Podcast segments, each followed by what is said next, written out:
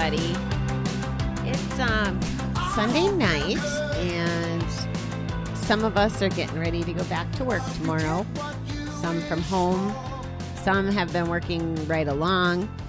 And I just want to touch on the topic of stress. This comes from having a conversation with someone who is working from home and struggling with the the fear of not getting enough done or the boredom of doing all those projects that build up when we're busy with the day to day.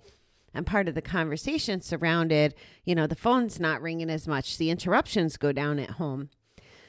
So I want to I want you to think about this if you're in that situation. In a normal in your normal work environment, it might take you an eight or nine hour day with multiple interruptions to get four to five hours worth of work done. So at home, if you don't have those interruptions, you're being more efficient essentially. And this is just my opinion. And I feel the same way about recovery, which is why I'm talking about this is it doesn't have to be balls to the wall 24/7. So for the the work example, it's okay if you're still if you're putting out 6 hours of work even as an hourly employee because that was the excuse well I punch a clock. Okay. Well, my answer was you're stressed. And and adding that additional stress of fighting the clock is just going to make it worse. You know, it's just like if I tried to quit drinking 3 years ago when I quit gambling and I remember people asking me to do that or s- strongly politely suggesting um, I was not in a position to quit drinking then. It would have stressed me out and might have made me gamble more or vice versa.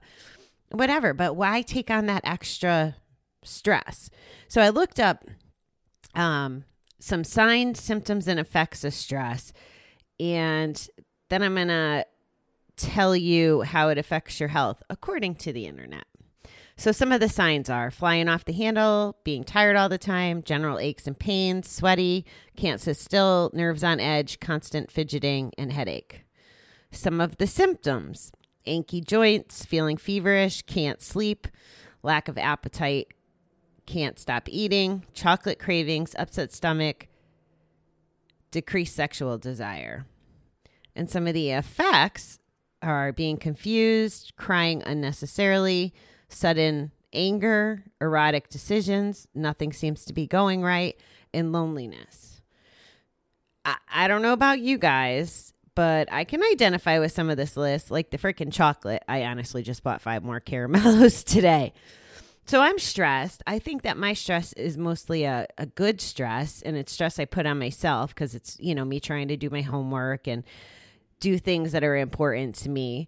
But even still, because I know that if I was just work, work, work, I, I would explode or go backwards or not get anything done. So that would be why I went golfing this morning, for example, or why I meditate, or why I make myself do.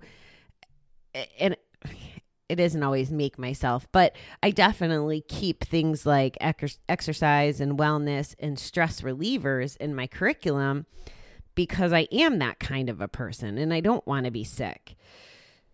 So, especially as I transition, like there was a time where even though gambling causes a lot of stress, it also, in my mind, relieves stress because I didn't have to think about whatever all those other things, all those other stressors were, whether it's relationship or money or job or whatever. I didn't have to think about any of that in a slot machine. So, there could be an argument for it being that gambling is a stress reliever or alcohol is a stress reliever. They're not stress relievers. I think to my best understanding in hindsight, it's not like they're relieving stress. What they're doing is camouflaging it or hiding it or help bury it. So be be mindful of that. Um, okay, so how does stress affect our health? And in this article, it says that it could be positive, such as getting a job promotion or being given greater responsibilities, keeping us alert and ready to avoid danger. Or it could be negative when a person faces continuous challenges without relief or relaxation between challenges. As a result, the person becomes overworked and stress related tension builds up. So here's the other important piece that I said to this person was you and oh yeah, the whole entire world are living with a stress that they've never had before. Never. Never to this degree, never where everyone has it. You know, part of our conversation was, you know, she had had some bad experiences with some drivers on the road or people in the store. She's like, why aren't people getting nicer? Well, it's because they're stressed, you know? Uh, not that it's an excuse. And, you know, here, when she said that, so earlier in the conversation, she had told me that um, someone had passed away. And if, if the person's child or grandchild of the person who passed away was that jerk in the car giving you the middle finger or beeping at the light to get you moving, it really has nothing to do with you going slow. It might have to do with all their stress in the background. So that's another thing I'd like to keep, you know, top of mind. Like, we don't know what the other guy's going through, we don't know what's going on. So if you're having stress, which I not being a doctor would still bet that every single person in the world is under stress right now um, it's it's okay it's it's okay. And we don't have to be superstars. We don't have to put more pressure on ourselves. We don't have to go go go go go. Even even and especially the frontline people. Like i i hope that these nurses that are working 16 18 24 hours are getting ample days off. I i ran into the store manager today when i was shopping and i looked at him. I said i hope you're not doing seven days a week and he's like six because it's sunday and he was in the store you know and it's like okay well one day isn't a big reset but it's better than working seven days you need you need time your body your body needs time it's not even um just psychological. It's literally your body needs time. So if you are a boss out there, um, I hope that you're thinking along this lines. And I imagine that most of you are because you're stressed with this as well. And if you're an employee, whether you're working for yourself or somebody else, go easy on yourself. Yeah, you have a job to do. In the grand scheme of things, and I'm I'm going to be extreme and ugly, but if you got coronavirus and died, your job's not getting done at all, right? So your your body and mind can be impacted obviously not to the level of, of death in the situation i'm just saying but there there could be this point where you sway past being productive at all or beneficial at all or make yourself sicker. And if you're sick, now your body's more susceptible, right?